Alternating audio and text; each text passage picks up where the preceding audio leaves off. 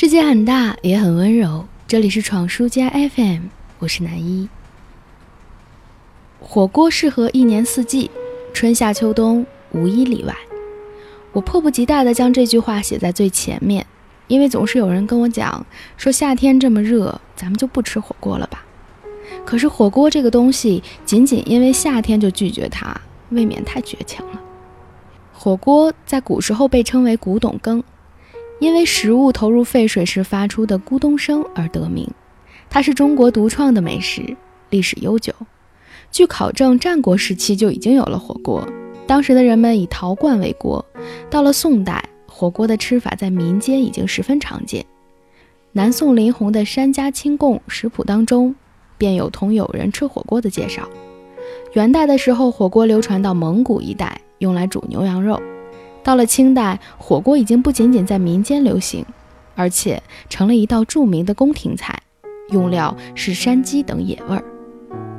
绵延了千年之久的火锅已经成了我们中华饮食文化的一部分。如此强大的魅力，当然有它的理由在。当你坐在火锅店里，滚烫的锅底开始沸腾，整个屋子都跟着热闹起来。人们一边聊着天儿，开始七手八脚地把食材下进汤里。鲜红的羊肉卷将锅底烫出了肉的鲜味儿，毛肚脆生生的口感让人迷恋，鲜鸭血嫩滑无比。另外，偷偷的说一句，猪脑花也同样是让我欲罢不能的食物。涮进麻辣的锅底，吃一口就人生圆满。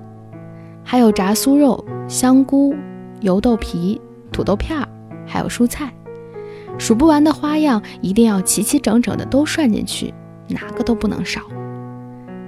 还有蘸料，这是一片自由意志支配的广阔世界，千人千味，没有最好吃，只有最喜欢。饮料配着凉茶也好，冰可乐也好，还是冰啤酒、白酒都无所谓，喝什么都是爽的。甜点是红糖糍粑，好吃又解辣。火锅和其他美食相比，优势就在于它的过程。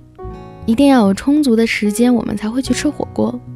没有着急的心情，美味一样一样的涮进去，一边等着，一边开始聊聊彼此的近况。等到东西熟了，捞出来，又是互相分享的过程。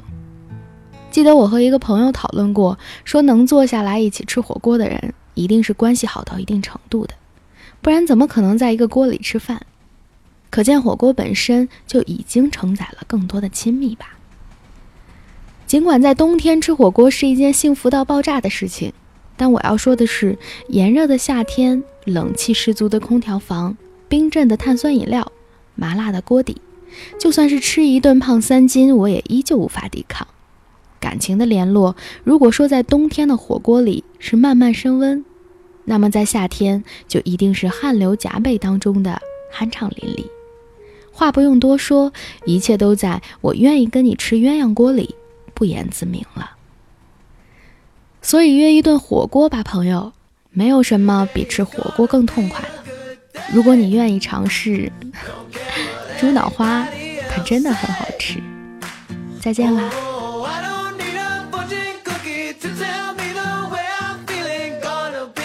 good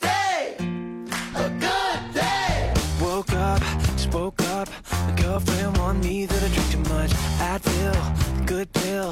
Head bounce like the bass on a party bus. Memories, no memories. The Instagram's telling me everything. But I regret nothing. Oh. I feel like a million bucks in the toilet. My head to my toes to my soul has been poisoned. That even when your whole life has been destroyed, you still can't enjoy it. Hey, today is gonna be.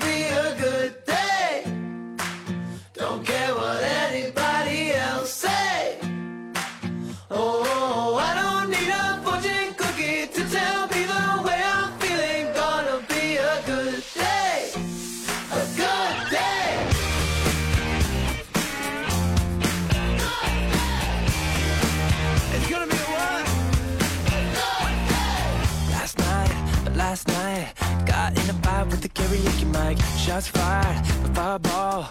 Can't tell what's the ceiling or what's the wall. I feel like a million bucks in the toilet. My head to my toes and my soul has been poisoned.